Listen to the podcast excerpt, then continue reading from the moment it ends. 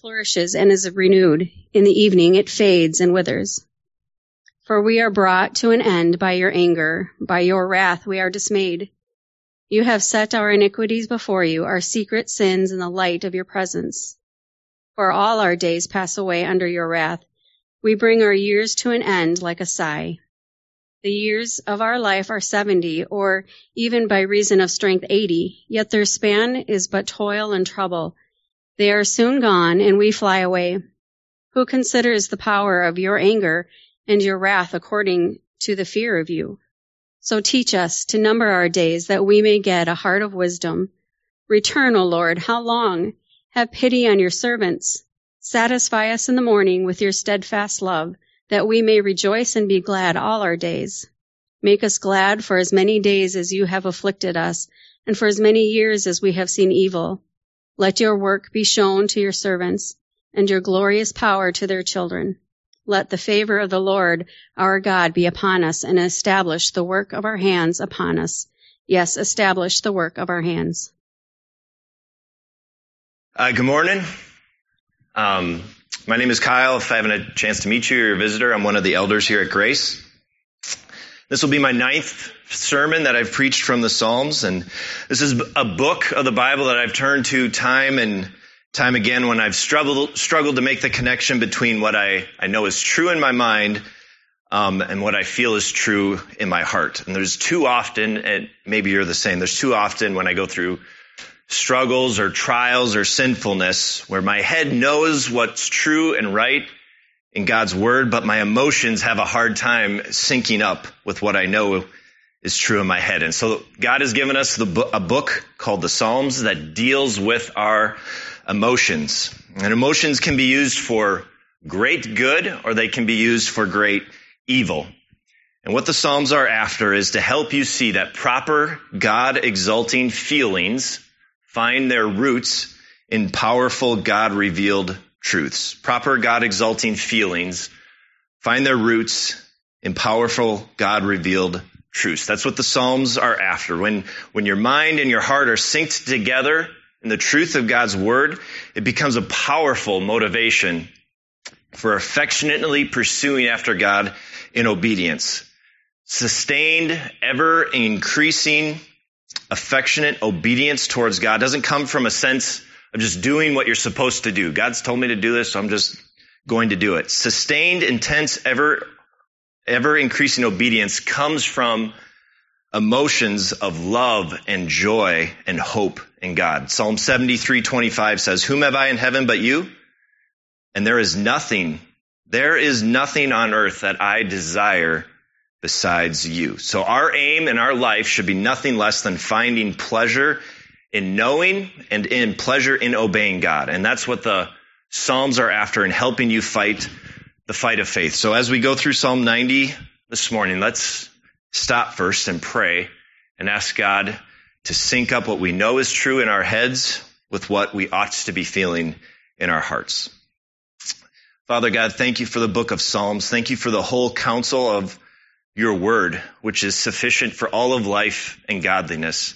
That you have given us different genres, different books written by different humans in different times and places and settings, that we can know who you are, that we can live this life in obedience to you, but also live it with a heart of pleasure and desiring you above all else. So would you please do that in our hearts this morning?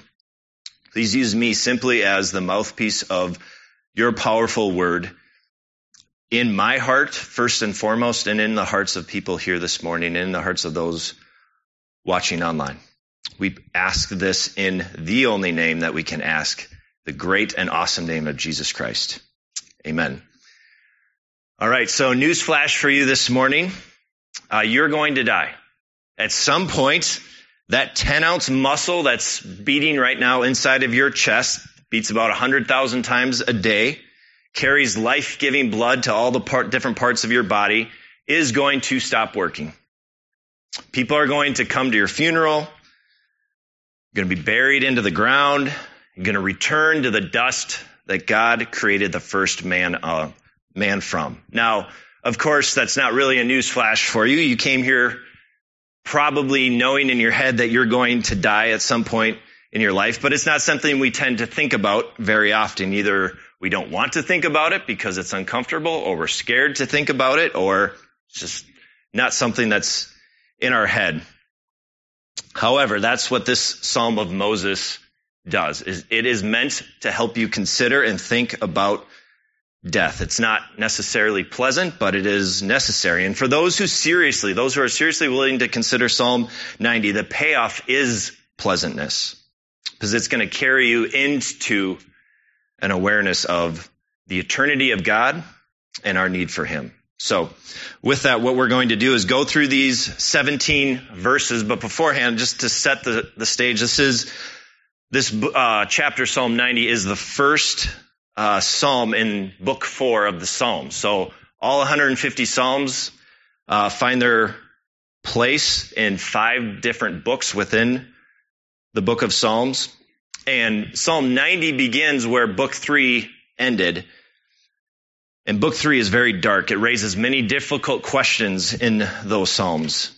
If you've questions like if you've suffered trials and you're wondering, where is God in the midst of these trials?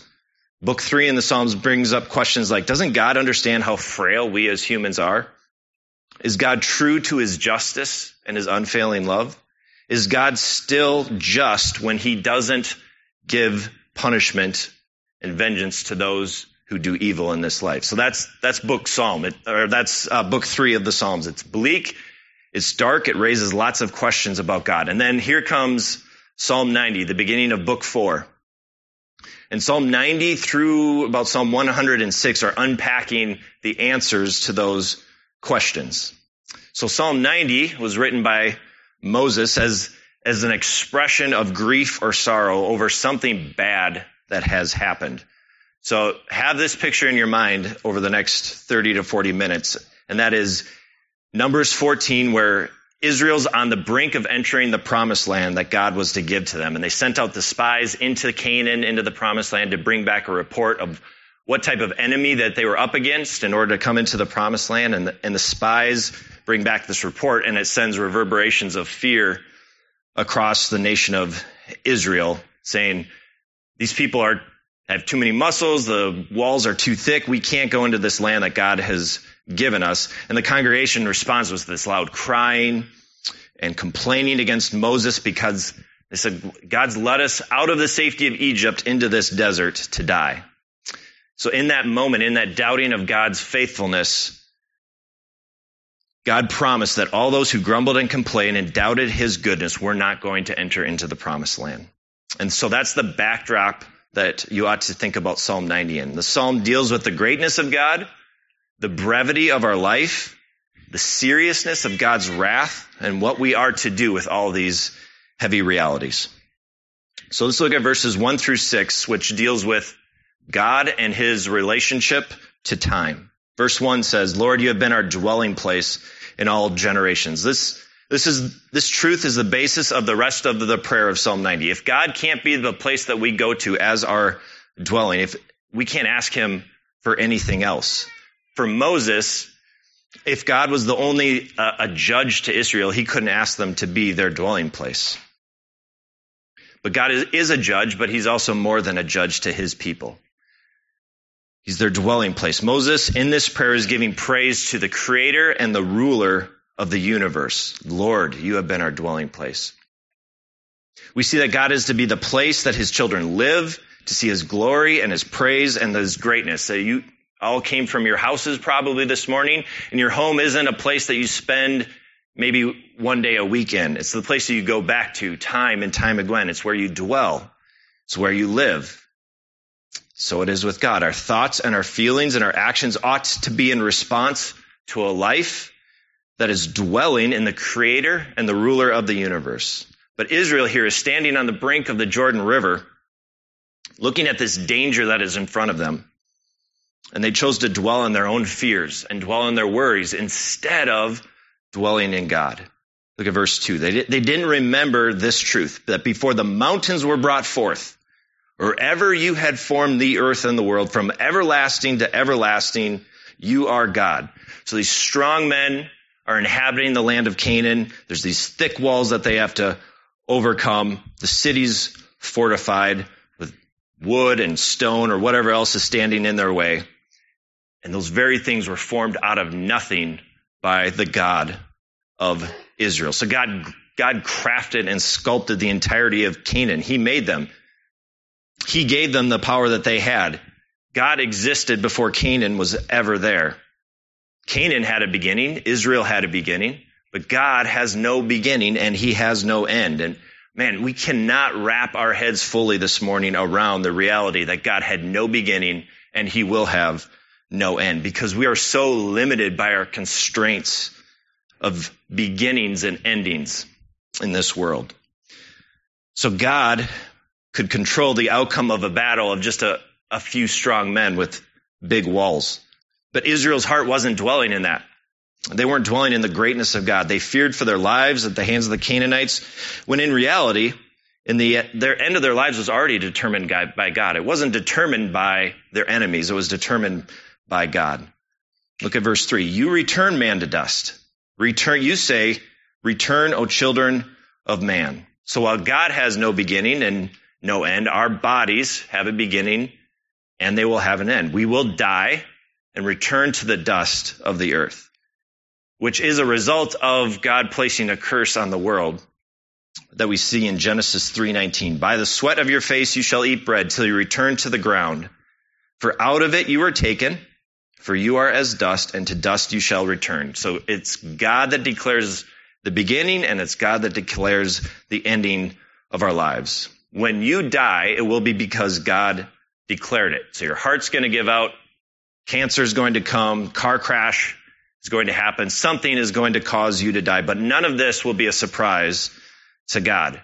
And maybe even some in this room, we will not live out to see the end of 2021.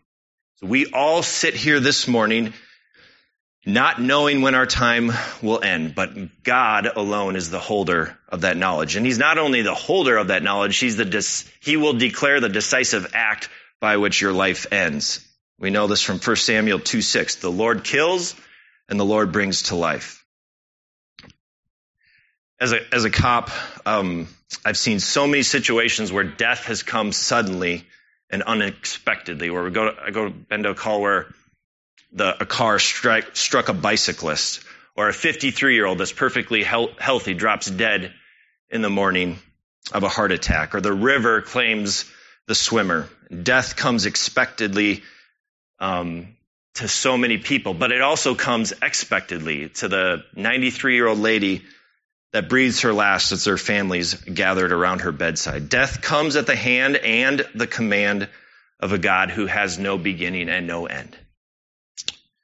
So then Moses prays to God for, or, or Moses declares in verses four through six that God is outside of these, this constraint of time that we are in. Look at verse four through six. For a thousand years in your sight are but as yesterday when it is past or as a watch in the night. You sweep them away as with a flood. They're like a dream, like grass that is renewed in the morning. In the morning it flourishes and is renewed, and in the evening it fades and withers. So time is of zero consequence to God.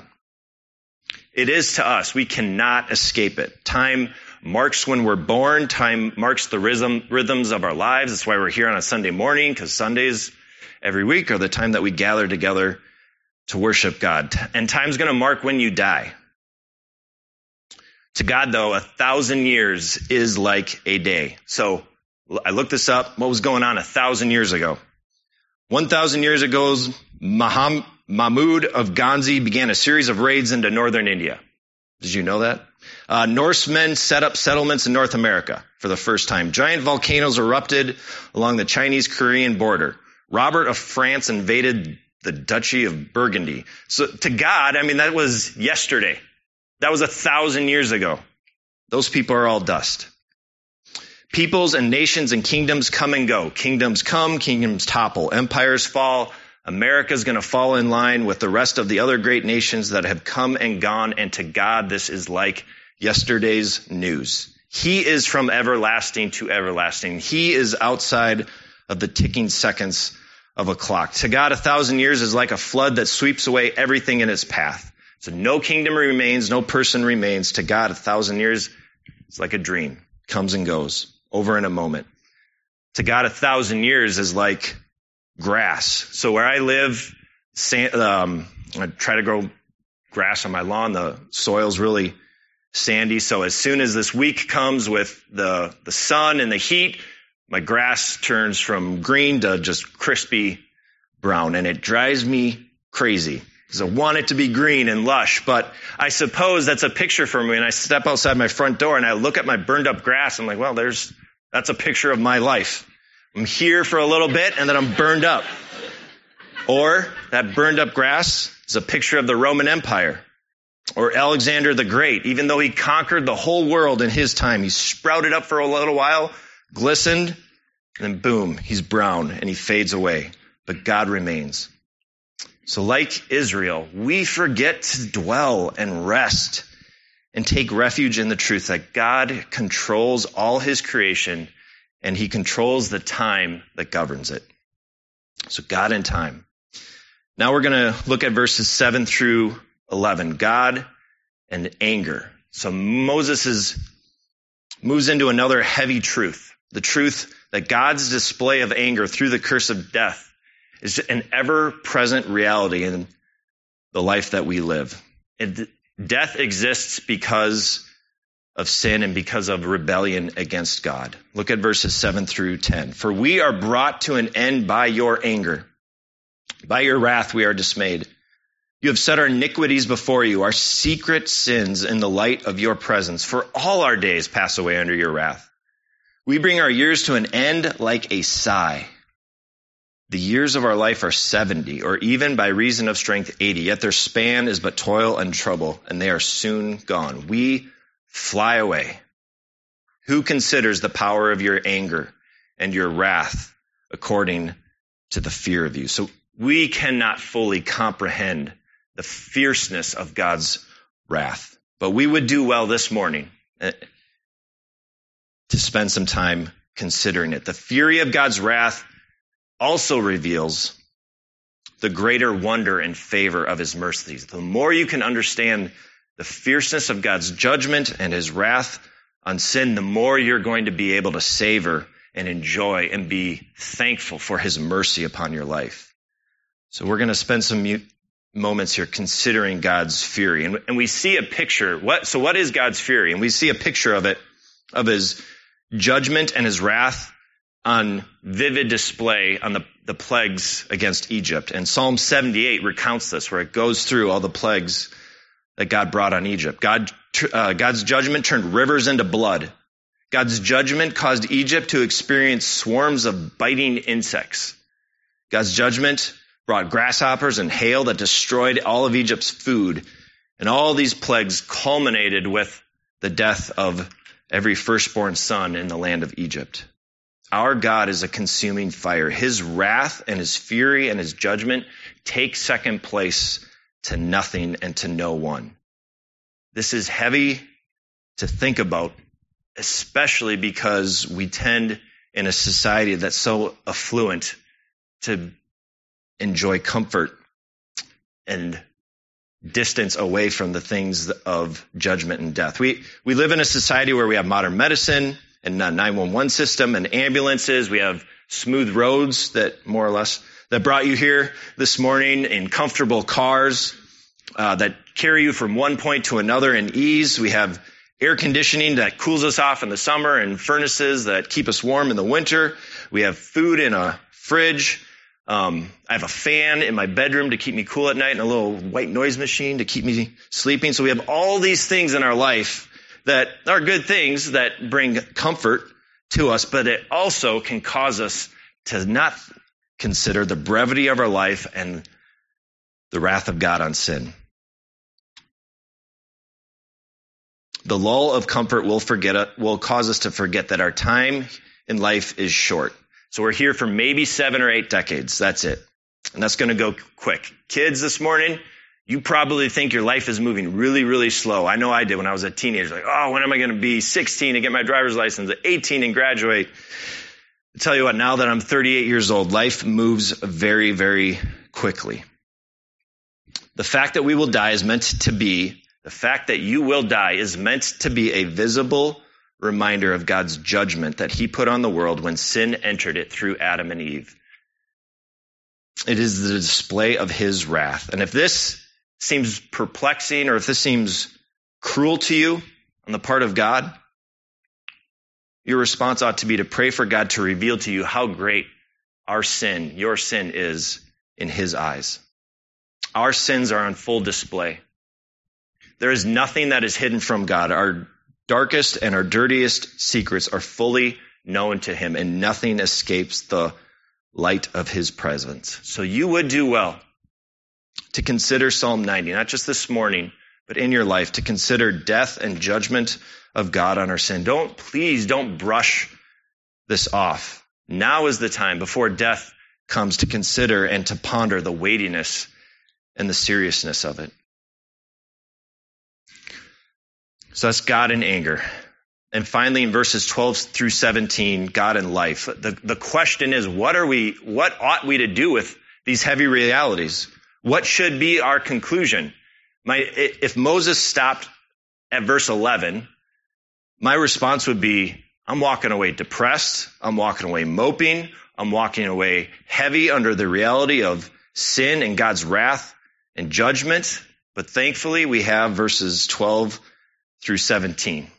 God inspired Moses to write this conclusion, and Moses prays for God to do five things in light of what he has just written. So this is for us. This is, this is the application. This is what you can do in the light of the reality of God and time and that you're going to die and God in anger and his judgment on our sin.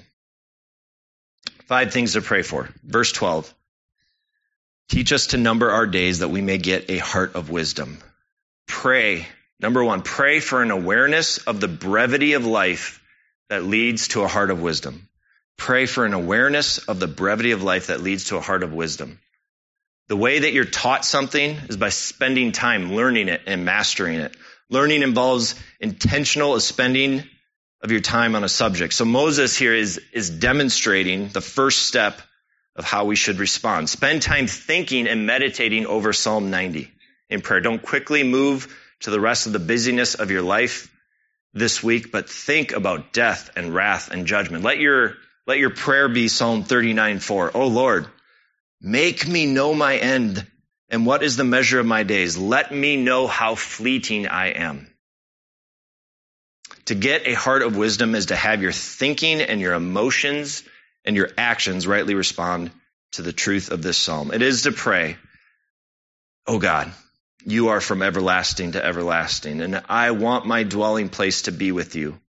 I am but dust and burned out grass. God, let me know the brevity of my days. Let me grasp the seriousness of your wrath and judgment, judgment on sin. Let me fear you and not be lulled into the snooze button of things that are around me that seek to compete for my affections that should be fixed on you. That is what we should be praying. The seriousness of God's wrath calls for a serious pursuit of wisdom in the short life that He's given us. Your heart, your spiritual heart, is the seat or the center of your affections. We ask God to help us consider the shortness of our lives that we may know how to have a right affection in doing what God has called us to do in obedience. Our life is short, so let's live it fully for God, Grace Church. A heart of wisdom is more satisfying than a bank account that's flush with cash. A heart full of wisdom is more fulfilling than a nice house. A heart full of wisdom is more lasting than your retirement account. A heart full of wisdom is more safe than living in a nice and quiet neighborhood. So the question is, what are you pursuing most? Is it wisdom or is it wealth? Is it wisdom or is it comfort? Where does your heart dwell as you go throughout your week? What does it ponder? What does it desire? May we as a church be a people here whose lives continue to be different and distinct from the world because we number our days and ask God to give us a heart of wisdom. May that be what dominates our thinking and our feeling in this life that is so short. May we live with a holy ambition. So that's number one, the first prayer that Moses offers to God. And the second one is verse 13. Return, O Lord. How long? Have pity on your servants. So we are to pray for God's compassion and for his presence. Moses is pleading to God to turn back with compassion towards his people despite their sin, despite their doubting of God being able to overcome their enemies. They wanted, that Israel wanted to return to the slavery of Egypt because of this appearance of safety and security that it offered in comparison to the dangers of what lay ahead of them in Canaan. They did the opposite of verse 12. So they numbered their days. They looked at what was before them and what was behind them and said, why did we leave Egypt and follow Moses into the wilderness to die? As a result, Israel experienced God pulling back on his presence and his work among them. So that is a warning for us too this morning. It's a warning for us as Christians who are trusting in Christ and his work on the cross and it's a warning to the unbelievers to run to the cross for the first time in repentance and believing on Jesus to have new life in him. Do not dwell in your sin. Dwell in the cross. Dwell in the presence of God. This is what it means to number our days to gain a heart of wisdom. Number three, verses 14 and 15. Satisfy us in the morning with your steadfast love, that we may rejoice and be glad all our days. Make us glad for as many days as you have afflicted us, and for as many days as we have seen evil. So the third thing Moses prays is for a satisfying experience of God's steadfast love that leads to rejoicing and gladness in affliction. A satisfying experience of God's steadfast love that leads to rejoicing and gladness even in affliction. So despite the heavy things that, that Moses has written, his response is not despair. It is filled with hope in these last few verses and the weightiness of the of verses 2 through 13 leads to great hope that we can take. The people of Israel that doubted God's ability to overcome their enemies were punished severely. They did not enter into the promised land. They were told that they would die in the wilderness. But the people who did trust in God's promises, like the spy Caleb who came back and off and said, yeah, this is going to be hard to do, but God is with us. Let's go take the land that he's promised. He also endured the affliction and trials because of Israel's doubting God's promise. His entrance, Caleb, that is entrance into the promised land was delayed because of the rest of Israel's doubting of God.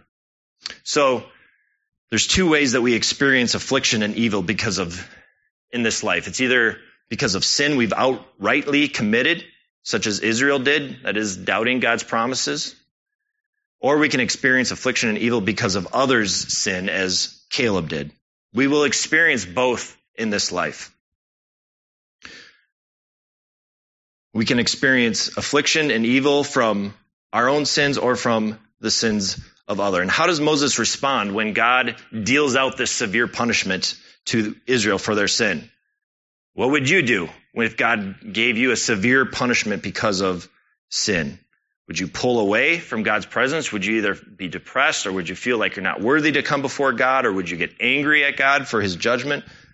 What is, what would your response be if you were Israel? Well, Moses, as their leader, didn't pull away from God. Rather, he pushed into God's presence. He asks God to satisfy them and causes them to, and ask God, causes to rejoice and be glad in you. The word uh, in verse 14, satisfy us in the morning. Their steadfast love means renewed joy after a time of affliction. So whether we are receiving discipline from God for sin or whether we are simply experiencing the painful effects of living in an earth that's cursed with sin, do not fall into the trap of moving away from God in these times of affliction, moving away from Him in prayer, moving away from His word, moving away from worshiping Him. Those are the times specifically that we ought to press in and ask for God to do a work in our hearts so we have right emotions, we have right affections. That's what Moses is asking God. God, please make us feel rightly about what you, about you, about who you are in the midst of these hard times. Grace Church, God's word isn't merely academic reading It's not merely scholarly thinking. It's not merely for theological writing. It is all that. But it is more than that. God's word is boots on the ground, real world, soul sustaining, life giving, joy producing air that you are meant to breathe. And I preaching this sermon feeling so convicted of my heart and failing to do this time and time again. And, and my wife or the elders or people in my GG can testify that so many times that I failed at living out these verses, verses 14 and 15. However, I want to keep fighting for it. When we fail, let's keep fighting to see the gladness, or keep fighting to feel the gladness in the presence of God and to see His truth, despite the evil and affliction around us. And then when it does happen and we taste that air, it is sweet air to breathe. Let's not lose heart. Whether we sin or whether we experience the effects of sin from other people, we can hope in God. The darkness is not the last chapter, the light is. Number four, look at verse 16, the fourth prayer that Moses gives to God. Let your work be shown to your servants and your glorious power to their children. So our fourth prayer is pray for the ability to see God's glorious power at work in your life and in the world around you as his servant. So pray for the ability to see God's glorious power on display in your work and in your life, the world around you, as the servant of God. God's providence, God's goodness is always at work in this world. The good things that He's causing to happen through His sovereign acts are there. Pray that God would give you the spiritual eyes to be able to see them in their glory, in their glorious power. Power. Have you ever um, been on vacation or you specifically driven somewhere to a, an overlook or driven up a mountain hoping for a breathtaking view, go to the ocean because you, you want to see the seascape, or you go to the top of the skyscraper to see New York City skyline. You go to these places to be awed by what you can see. But then there's times you get there and you can't see it because either there's fog or there's clouds that block your ability to see what you wanted to see. The same is true with God's glorious power. The, the breathtaking view is always there. God is always doing something through his providence, but at times, because of affliction and evil, the fog sets in and it's hard for us to see what he's doing. So, so what do we do in those moments? We go back time and time again, praying for God to sweep away the fog that we may have a heart of wisdom to see what he's doing.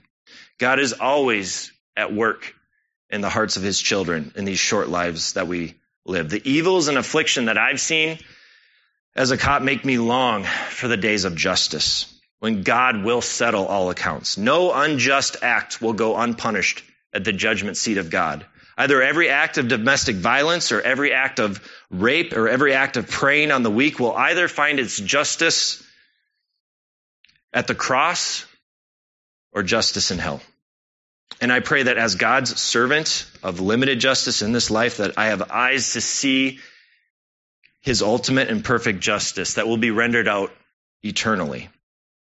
So the question for you is where do you find your heart seeing only the visible and temporary situations around you that seem so bleak and so hopeless or so fearful? As you go throughout your day, do you stop to consider that you're God's servant? Your life is meant to glorify him through glad service. So pray for verse 16 to happen in your life. Keep coming back to the overlook again and again and pray for God to lift the fog that you might see the glorious power at work in your life.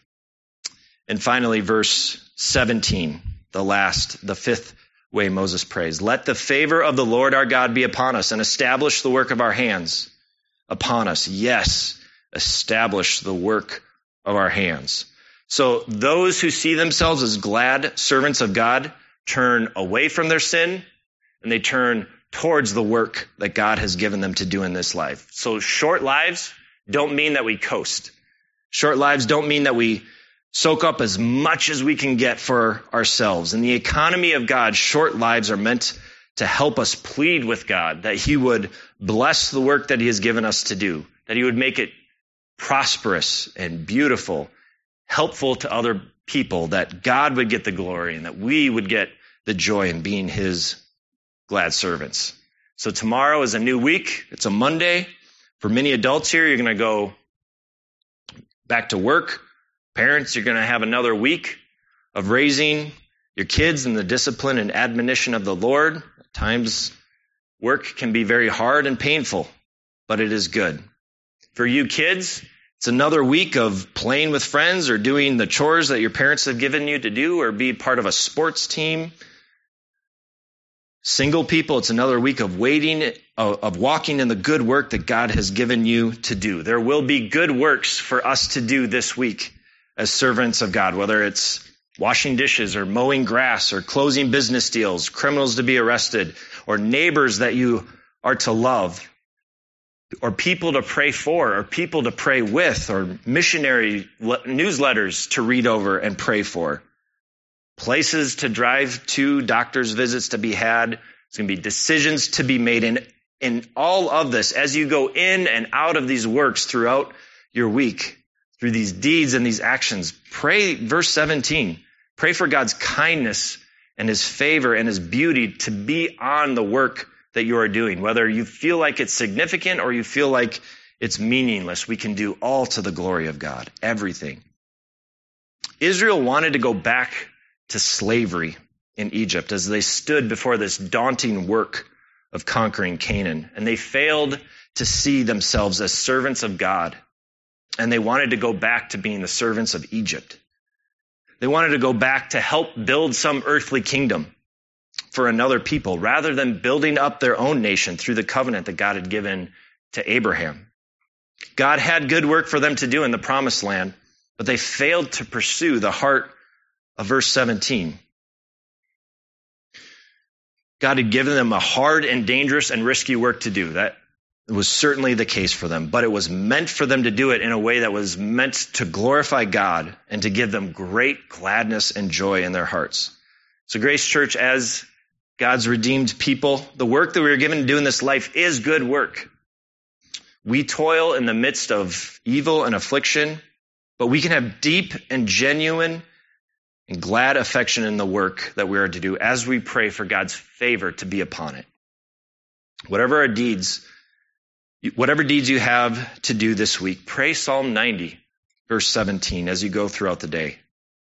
When you're driving into work or whether you're logging into work uh, remotely, pray for God to show his favor upon you and make firm the work of your hand. Or as you go to a doctor's visit and face the reality that your body's getting sick or it's just getting old, Pray for God's favor to be upon you and to establish the work of your hands. Maybe God's going to grant you healing, or maybe He's going to grant you trust in Him more and more as you face death. Grace Church, Psalm 90 is not meant for you to merely agree with it in your head. Psalm 90 is after your affections. It's after God exalting feelings that find their roots in powerful God revealed truth. So when those two are synced together, it becomes the powerful motivation for loving God with all of your heart, soul, mind, and strength. You are meant to live, you're meant to feel the, the weightiness of Psalm 90 and the goodness of Psalm 90, and you're not meant to leave here unchanged this morning. So all I all I've said up until this point leaves us with one more question to ask. And the question is, why? Why in the world can we become before God, as Moses did in Psalm 90, despite our sin, and pray these five things? On what grounds can we have the audacity to ask God to bless our work and cause our hearts to be glad when we've sinned against him and deserve his wrath and judgment? Israel deserved nothing good from God. Yet here was Moses asking God for favor. Why should God have given it to him? And why should God give it to us? Well, the apostle Peter gives us the answer and gives us even more clarity than Israel had at the time of Psalm 90. And it is the reason that we can ask for God's favor and we can hope in him. And it's from 2 Peter 3 8, where Peter cites Psalm 90 and says, again, this is 2 Peter 3 8, but do not overlook this one fact. So don't forget this one fact. Don't overlook it. Beloved, with the Lord, one day is as a thousand years, and a thousand years as one day. The Lord is not slow to fulfill his promises, as some count slowness, but is patient towards you, not wishing that any should perish, but that all should reach repentance. But the day of the Lord will come like a thief in the night. And then the heavens will pass away with a roar, and the heavenly bodies will be burned up and dissolved, and the earth and the works that are done on it will be exposed. So Peter is using Psalm 94 that to show that God is not slow to fulfill his promises in his return. He is coming back.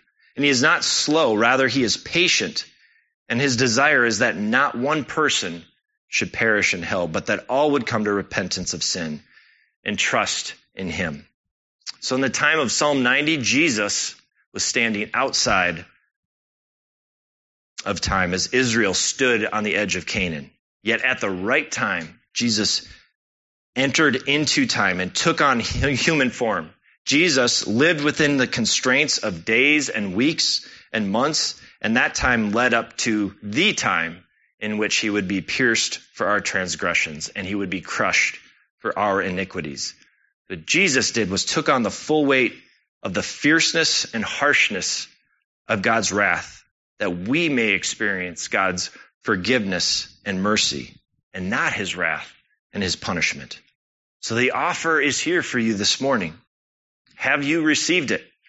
Have you received the gift of eternal life and repented of your sin and put your hope in Christ? If you haven't, let Psalm 90 and 2 Peter 3 awaken your heart to new life in Christ.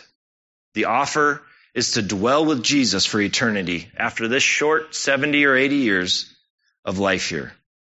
Grace Church, because of Jesus' death for our sins, because of Jesus' death for Moses and Israel and Peter and us, we can come into the presence of God and we can plead these five things that we see in Psalm 90. So would you plead with God for them? And may God be our dwelling place in this brief life before we see our Savior face to face for all eternity.